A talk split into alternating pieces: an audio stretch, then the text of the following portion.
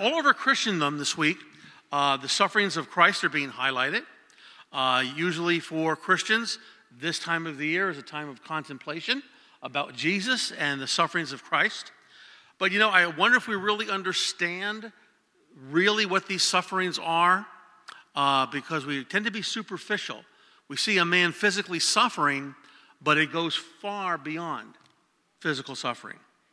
Uh, and of course, I'll, I'll, talk about that a little bit, but in 1 Corinthians chapter 11, here in verse 26, uh, Paul tells us that we, when we become partakers here in communion, he says, For as often as you eat this bread and drink this cup, you proclaim the Lord's death till he comes. So his sufferings are well beyond the physical, they extend into the spirit realm.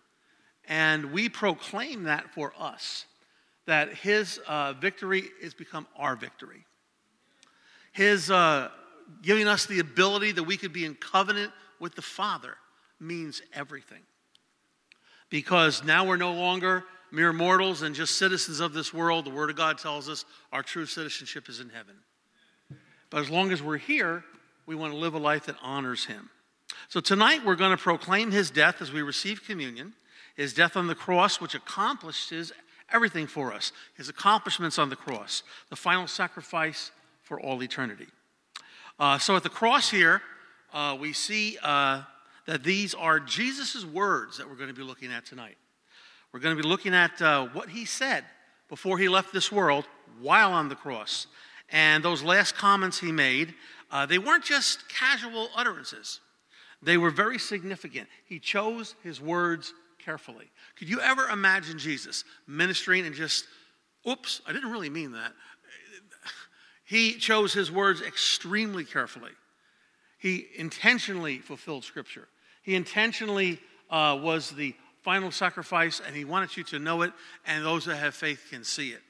It was very intentional, the words he spoke.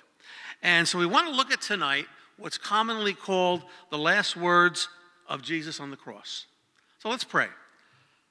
Uh, Father God, we just look to Holy Spirit tonight to make the connection for us, Lord God that this would be a very meaningful experience tonight, Father, that we would leave here, Lord, with a deeper appreciation of what our Savior accomplished, that, Father God, how it affects us. And we thank you for this. In Jesus' name, amen. Could somebody do me, Donna, could you do me a favor?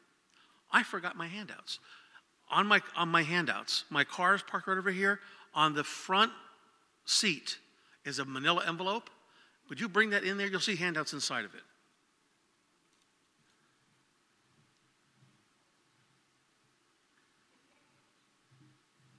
I said, My wallet's in there, lock the car. Okay, praise God. Um, all right, so when we look at the uh, last hours of Jesus on the cross, we have to draw our information from all four Gospels. So um, when we look at them together in chronological order as they happen, we get a much bigger picture here. Now, I, I don't want to put four Bibles in front of me here, so they do have a very specialized Bible. It's called a Gospel Harmony. Good thing to have in your library. Uh, this is in uh, New American Standard. Those who read New American Standard are saved. I'm kidding. Uh, but really, I, I, like the translation very much. The scholars here who did this one are Thomas and Gundry. They're very good scholars. And so, anyway, you can buy one of these. They have them in different translations. Uh, they've been around for a long time. But it's basically all four Gospels in chronological order. So, if you're studying the, uh, the birth of Christ, the death and resurrection, it's nice to look at it all four laid out in a row as you're reading in the chronological order as it happened. So it's a real nice tool to have. Highly recommend one if you don't own one. So, first, let's look at the setting here a little bit before we get to the actual Gospels here. Uh, the time of Jesus on the cross uh, is divided into two three hour segments. Uh, the first was from 9 to 12, and then the second from 12 to 3. Wow, that's six hours. Six hours on the cross. And um, six is an important number. Uh, it shows uh, the imperfection of man needing a Savior, falling short of the perfection of God. These are very intentional numbers here. And um, we have uh, two distinct time periods and two distinct themes. How about that? Uh, first of all, we have Jesus, who is all man, all God. And the first period from 9 to 12 is focusing on Jesus, all man Hey, you got it. The second time period here is focusing on Jesus, all God, becoming the final sacrifice. Christ, which is a Greek word, Christos, the anointed one.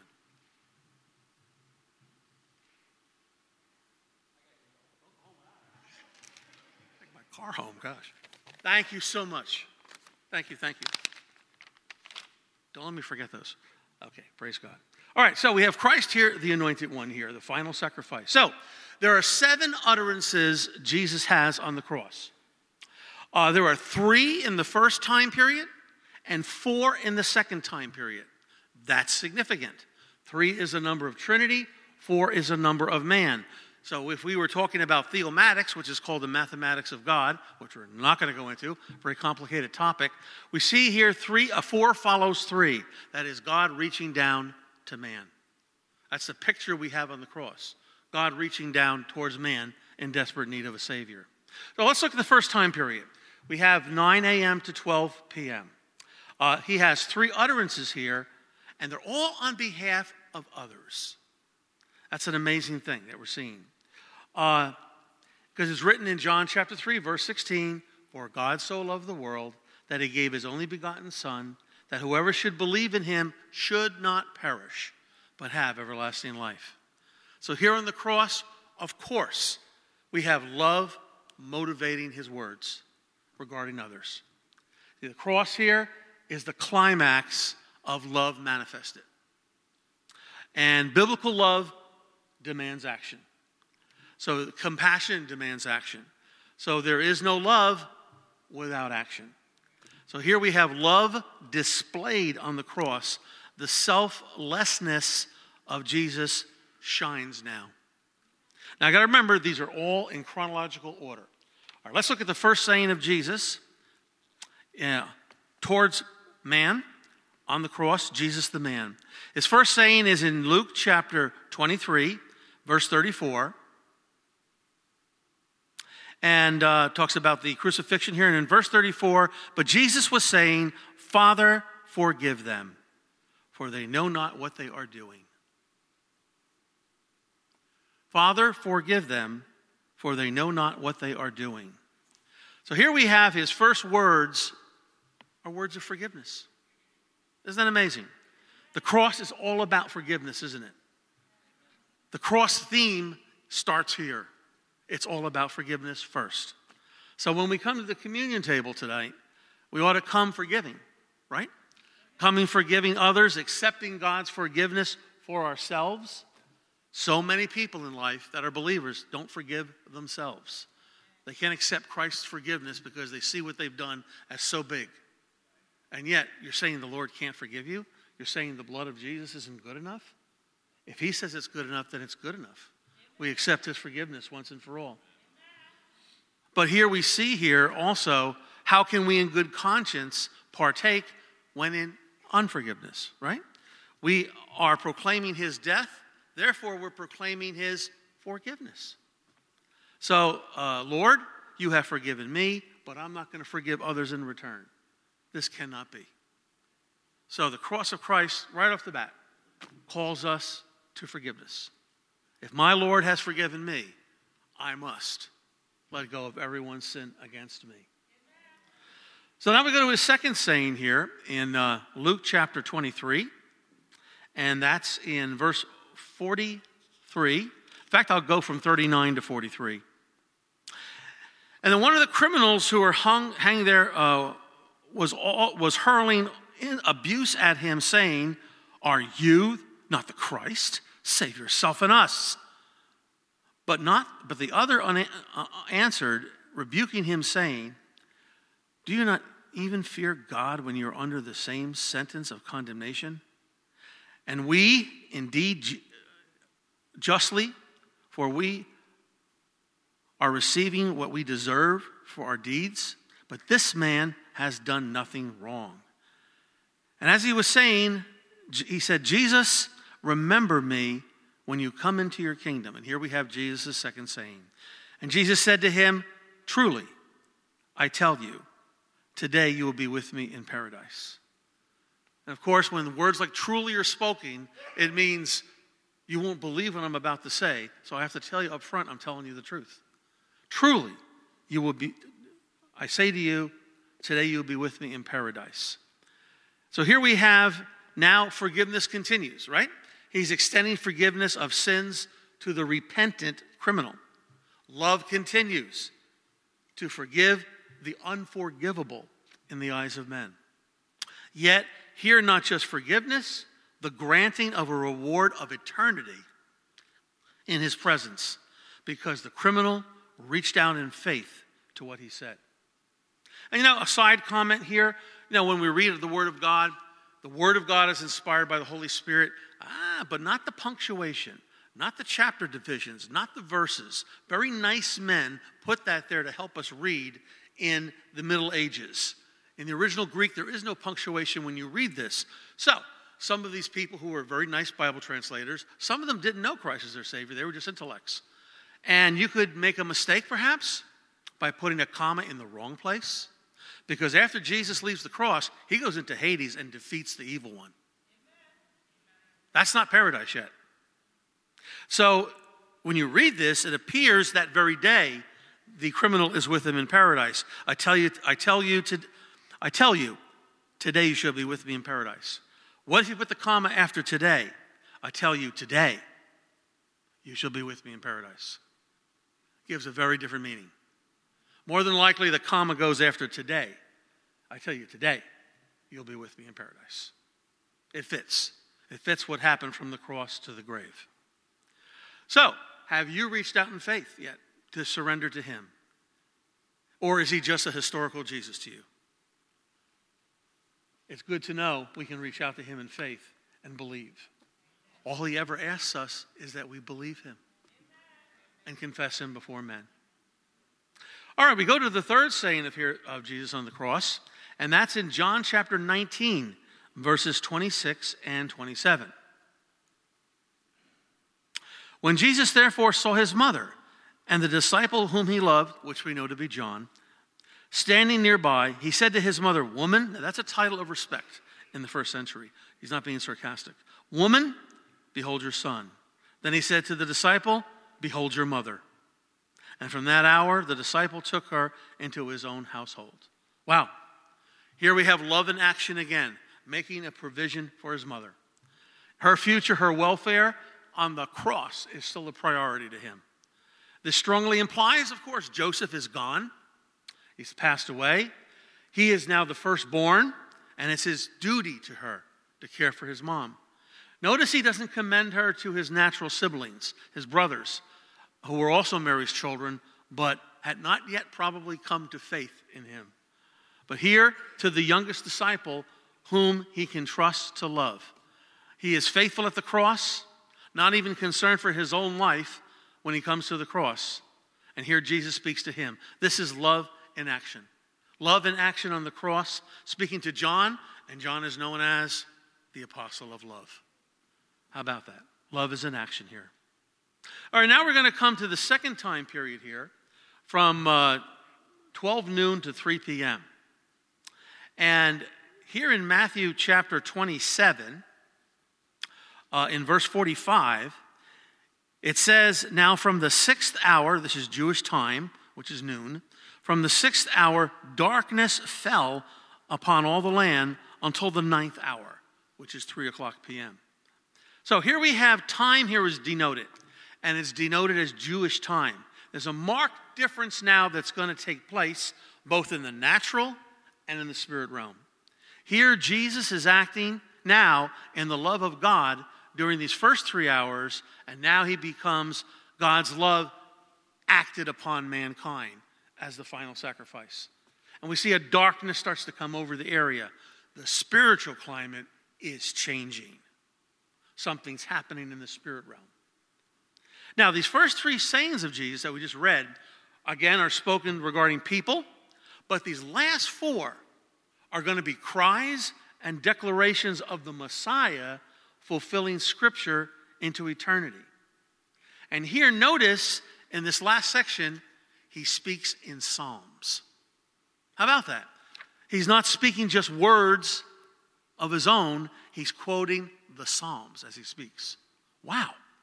So that means those Pharisees that were at the foot of the cross or in that area there to witness these words from the Psalms, they knew exactly who he was. They weren't stupid. As you utter those first few words of a psalm, their lips are moving, finishing the sentence. They had these things memorized. They studied this their entire lives. They knew exactly who would talk like this on a cross, being crucified and suffering. Who would speak like that? Why would you choose these words? This was the Messiah talking, becoming the final sacrifice for all mankind. You got to remember, they never saw the, uh, the Lamb of God. They were looking for the Lion of Judah to overthrow the Roman Empire. He wasn't what they expected. Next time he comes, he's not the Lamb of God coming, he's the Lion of Judah. With, with the power they expected to see him come in the first coming. But here, he's the final sacrifice, which is the most important. So here we have his fourth saying here. Um, and um, we're going to read it from two different scriptures uh, from Matthew chapter 27, verse 46, and from Mark chapter 15, verse 34. First in Matthew. And about the ninth hour, Jesus cried out in a loud voice, saying, Lama, Lama, Sabachthani. That is, My God, my God, why hast thou forsaken me? And from uh, Mark it says, And at the ninth hour, Jesus cried out with a loud voice, Eloi, Eloi, Lama Sabachthani, which is translated, My God, my God, why hast thou forsaken me? Now, Mark is a, Jew, is a Roman gospel. That's why it says is translated. Whereas they don't do that in Matthew, because Matthew is a Jewish gospel written for the Jew to read. And the wording's a little different, but it's the same thing, Eli, Elami, because of the different languages for the Romans. So here we have, he's actually quoting Psalm 22, verse 1. Psalm 22 is the psalm of the suffering Messiah. And here it's the cry of separation from the Father. Now, I mentioned earlier about do they really understand this week, those who are into Passion Week, the sufferings of Jesus? You know, the, the agony in the garden he had is now being realized. The real suffering is being separate from the Father. That's the real suffering here that's taking place. Yeah, you should have to ask the question my gosh, crucifixion. Was Jesus the only one ever to be crucified? No. Could there have been people crucified with a greater horror? Yes. Could there have been people that experienced a greater intensity of pain? Yes. Why was his pain so different? It was a spiritual pain. It was a spiritual pain of being separate from the Father, and no one in human history could experience that. Where Jehovah God is being, is being separated from Father God, Elohim. Wow. Amazing. How does that song go? I'll never know how much it cost to see my sin upon that cross. I'll never know this side of heaven what that possibly means to be separate from the Father. This is where the precious blood of Jesus, blood without sin, has meaning. This is the cost of being torn from the Father. Only Jesus could have understood this. Only Jesus could have felt the pain of this. If we could only get a glimpse into how serious sin really is. For us, it breaks fellowship with the Father, but not relationship. For Jesus, it was separation, which is far greater. And here we have the penalty of human sin being paid for. In Hebrews chapter 9, verse 28, so Christ was offered once to bear the sins of many. He becomes me. He becomes you. He becomes my sin. He becomes your sin. Because of me, because of you, he endures a moment of separation the separation of death. Not just of the physical man Jesus, but separate from the Father. And why does he cry out forsaken? Because the Father cannot look upon sin. He's becoming literally the sin of humanity on the cross. And the Father cannot look at sin. Why is there darkness now all around? Because all that's left in separation is darkness. The light of his presence is gone. You know, the real horror of hell over eternity is forever being separate from Father God. something human beings cannot, this side of heaven, understand. It's an eternal prison for eternal criminals. The criminal being rejecting the Messiah. Hell is an eternal prison for eternal criminals suffering an eternal separation that our minds, this side of heaven, cannot understand. So here we have Jesus becoming sin on the cross. You know, interesting scripture here in Numbers chapter 21, in verses 8 and 9. The people had sinned, and the, the Lord, when you're reading it, appears to do something odd, what he says to Moses. He says, Make a fiery serpent and set it on a pole, and it shall be by everyone who is bitten, when he looks at it, shall live. So Moses made a bronze serpent put it on a pole, and so it was. If the serpent had bitten anyone, when he looked at the serpent, he lived. And what does John tell us in chapter 3, verse 14? As Moses lifted up the serpent in the wilderness, so even must the Son of Man be lifted up. The serpent, of course, is the nature of sin, the nature of Satan, judged on the cross. Bronze is always a picture of judgment, gold is a picture of purity and a picture of God. Uh, bronze is a substitute gold, a substitute of man's pride that could never find God on his own. And when it's put on the pole to look upon, everyone who would look upon the Lord Jesus Christ, they would find healing. The only healing that could be provided from God. Here we have sin judged on the cross. Here in Numbers and foreshadow. My God, my God, why hast thou forsaken me? That's the cry of all humanity due to Adam's sin. And there it is, hanging on the cross. God's reply to our cry I haven't forsaken you. There is the final sacrifice. The second person of the Trinity, Jehovah God, for you, your God. Here, Jesus, who is called the second Adam in Scripture, is paying the price for you and me. Where the first Adam got it wrong and cursed mankind with spiritual death, the second Adam brings us spiritual life and brings it back to us. For we were all bitten by the serpent when we chose to sin. Everyone, when they're born into this world, eventually will choose to sin and die spiritually and now need to be born again, like when they were first born into this world alive unto God. And now, when we look to Jesus, my true life, we come back to life again and are born anew. In Galatians chapter 3, verse 13, Paul says, Christ has redeemed us from the curse of the law, having become a curse for us, for it is written, Cursed is everyone who hangs on a tree. If you didn't know, the cross was made out of wood, it's a tree. And Paul here then reveals to us in 2 Corinthians chapter 5, verse 21, the purpose here of Jesus' fourth saying on the cross. For he made him who knew no sin to be sin for us, that we might become the righteousness of God in him. Because of Jesus, I can have right standing with the Father, something I desperately need and could not have provided for myself. That's the most amazing gift you can receive this side of heaven, being right with God, knowing there's nothing you can do to make it happen. You just believe what Jesus has done for you. Amazing. And I made him right standing. It's cool to have right standing with God, right? And so this has to be more than just a physical death here, as I'm saying Jesus is dying. This is a divine plan with a divine submission. When he became my sin, my sin substitute, my punishment, only Jesus could do for me what I could not do for myself. Oh, say amen. amen. Oh, yes. Okay, we have here now Jesus' fifth saying on the cross. And uh, I'm still on page 246. I don't know where you are. Uh, and it's John chapter 19, verse 28. And after this, Jesus, knowing that all things had already been accomplished. How about that? In order that the scripture might be fulfilled, said, I am thirsty. A jar full of sour wine was standing there, and they put a sponge full of sour wine upon a branch of hyssop and brought it to his mouth. And when Jesus therefore had received the sour wine, we'll stop right there for now. I thirst. This is the fulfillment of Psalm 22, verse 15, and Psalm 69, verse 21.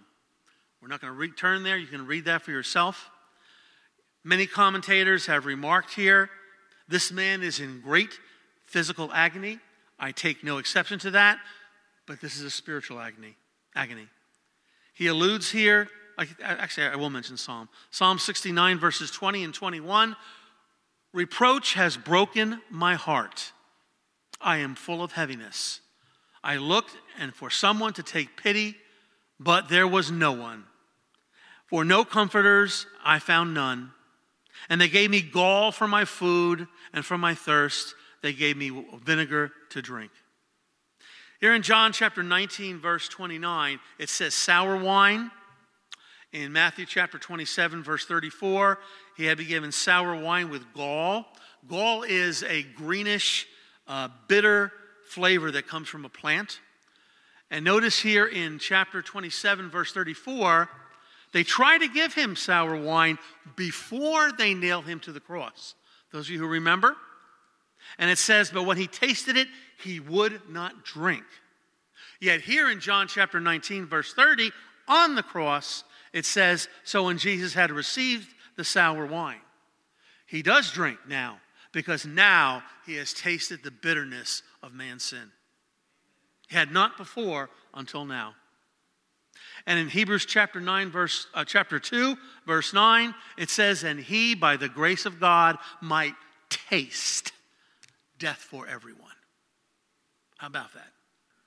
By taste death for everyone.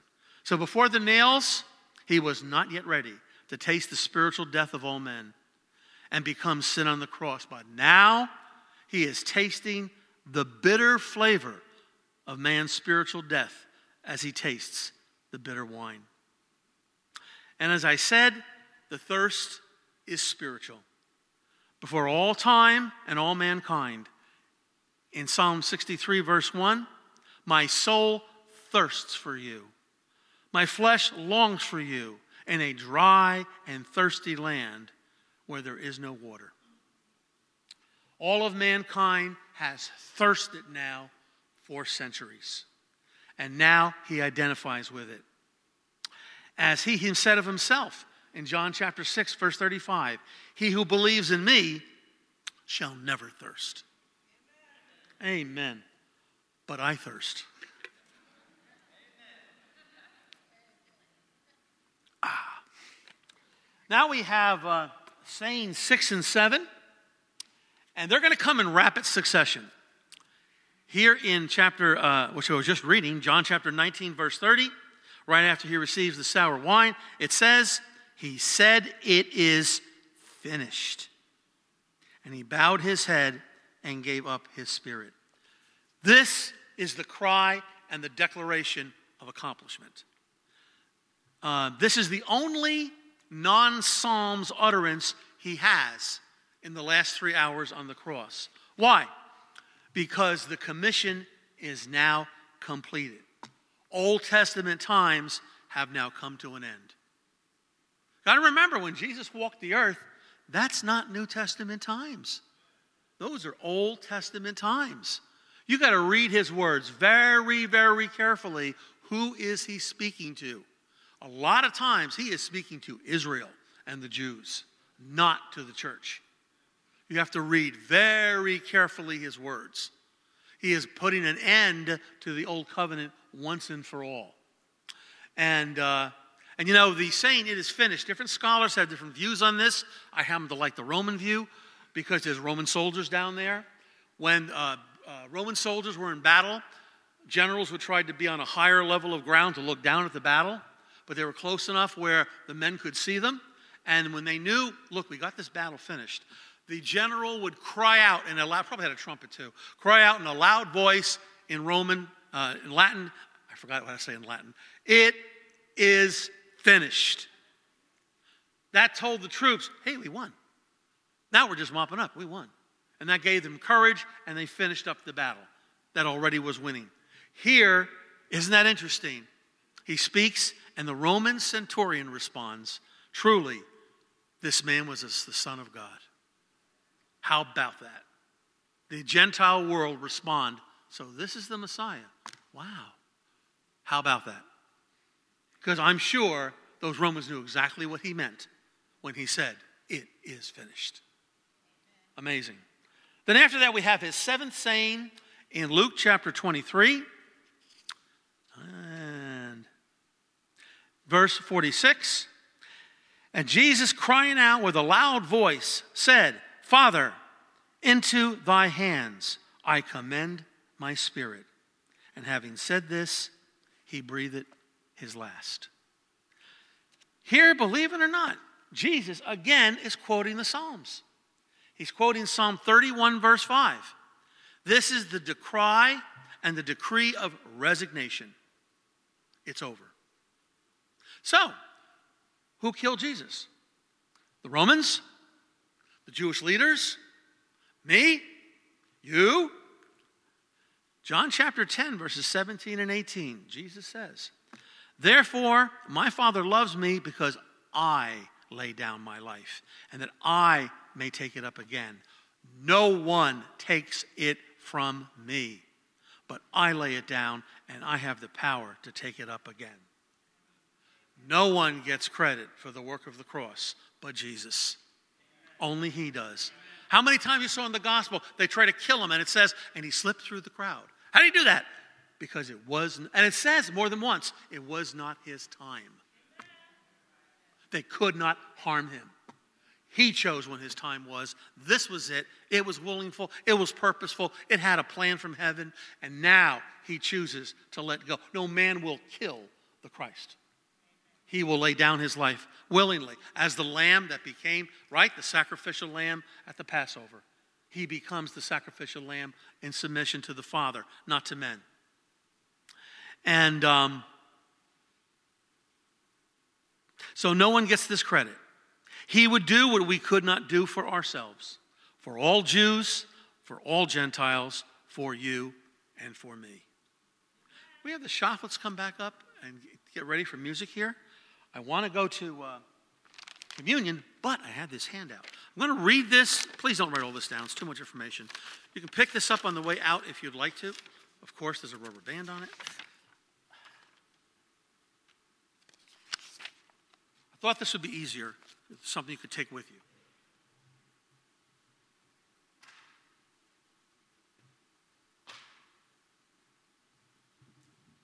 Please help yourself on the way out. I want to read what it says.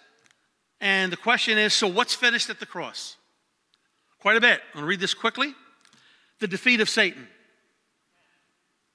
the fulfillment of all scriptures concerning the suffering of the Messiah, the perfection of the Messiah, why he came, the demonstration of obedience and the love of the Messiah to the point of death, the cancellation of all of Satan's claim to us. The words, it is finished. The cancellation of the reign of spiritual death over you and me so that we could be born again. It is finished. The cancellation of sin's power over us. Read the book of Romans.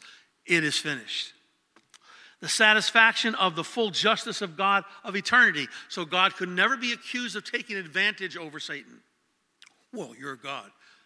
No. The justice of God was done. Making peace between God and man. That's the greatest task the Messiah could have done. That's what the Bible calls propitiation, making peace between Almighty God and man, because I couldn't do it for myself breaking down the dividing wall, separating Jew and Gentile, as it tells us in the book of Ephesians. We see black, white, red, yellow. God doesn't see races like that. He only sees Jew and the non Jew. And now a new race, the new creation in Christ Jesus. Made up of physical bodies of Jew and non Jew, but not known by the flesh and skin color, but known by the Spirit. So there's people here that may have been of Jewish race. Hey, there he is. And there's people here of Gentile race, a whole bunch of us. But there's also new creatures in Christ Jesus here. I don't know you as white, black, yellow, red. I know you as new creatures in Christ Jesus. Right? When I became a Christian, I stopped being Italian. The old man was an Italian American. This one is not. I'm a new creature in Christ Jesus. You never see a t shirt on me says proud to be Italian. I'm proud to be a believer. Actually, I'm humbled to be a believer, not proud. So, that was free. Uh, we have the blotting out of the old covenant, making and the sealing of the new covenant. That means it can't be t- taken from us. The death penalty is now paid in full. It is finished. Salvation from the nature of sin, bodily healing available to all. That's all written right there. A way now is made for the full power and anointing of Holy Spirit to be made available to us. I remember one brother in Christ had said, Oh, it's compelled. I heard it many, many, many years ago. He says he believes we were born again so that we would be able to speak in tongues. Wow. That Holy Spirit would indwell in us and we could have a connection with the Father apart from our rational mind. That's a heavy statement. Wow. Wow. Wow. And last, my point here is a way has now been made for personal access to God. My, my, my. The Almighty God of the, of the universe and beyond, and the, the master of, of, of all time and space that we could think of, is now Daddy. He's now Father God. He's now Abba Father. I don't have to call him Almighty God, I can call him Father God. And this is a good father. Some of us have had some strange fathers. This is a good father. Amen. Amen. So let's receive communion. As you're getting ready here, it tells us in 1 Corinthians chapter 11, which we read earlier this evening, for as often as you eat this bread and drink this cup, you proclaim the Lord's death till he comes. So I guess I ask you, what are you going to proclaim tonight? Are you proclaiming Jesus is your healer? Is Jesus the healer of your families and marital disharmonies? Is Jesus the one who sets you free from sin that so perhaps easily besets you? His death is my freedom and my victory.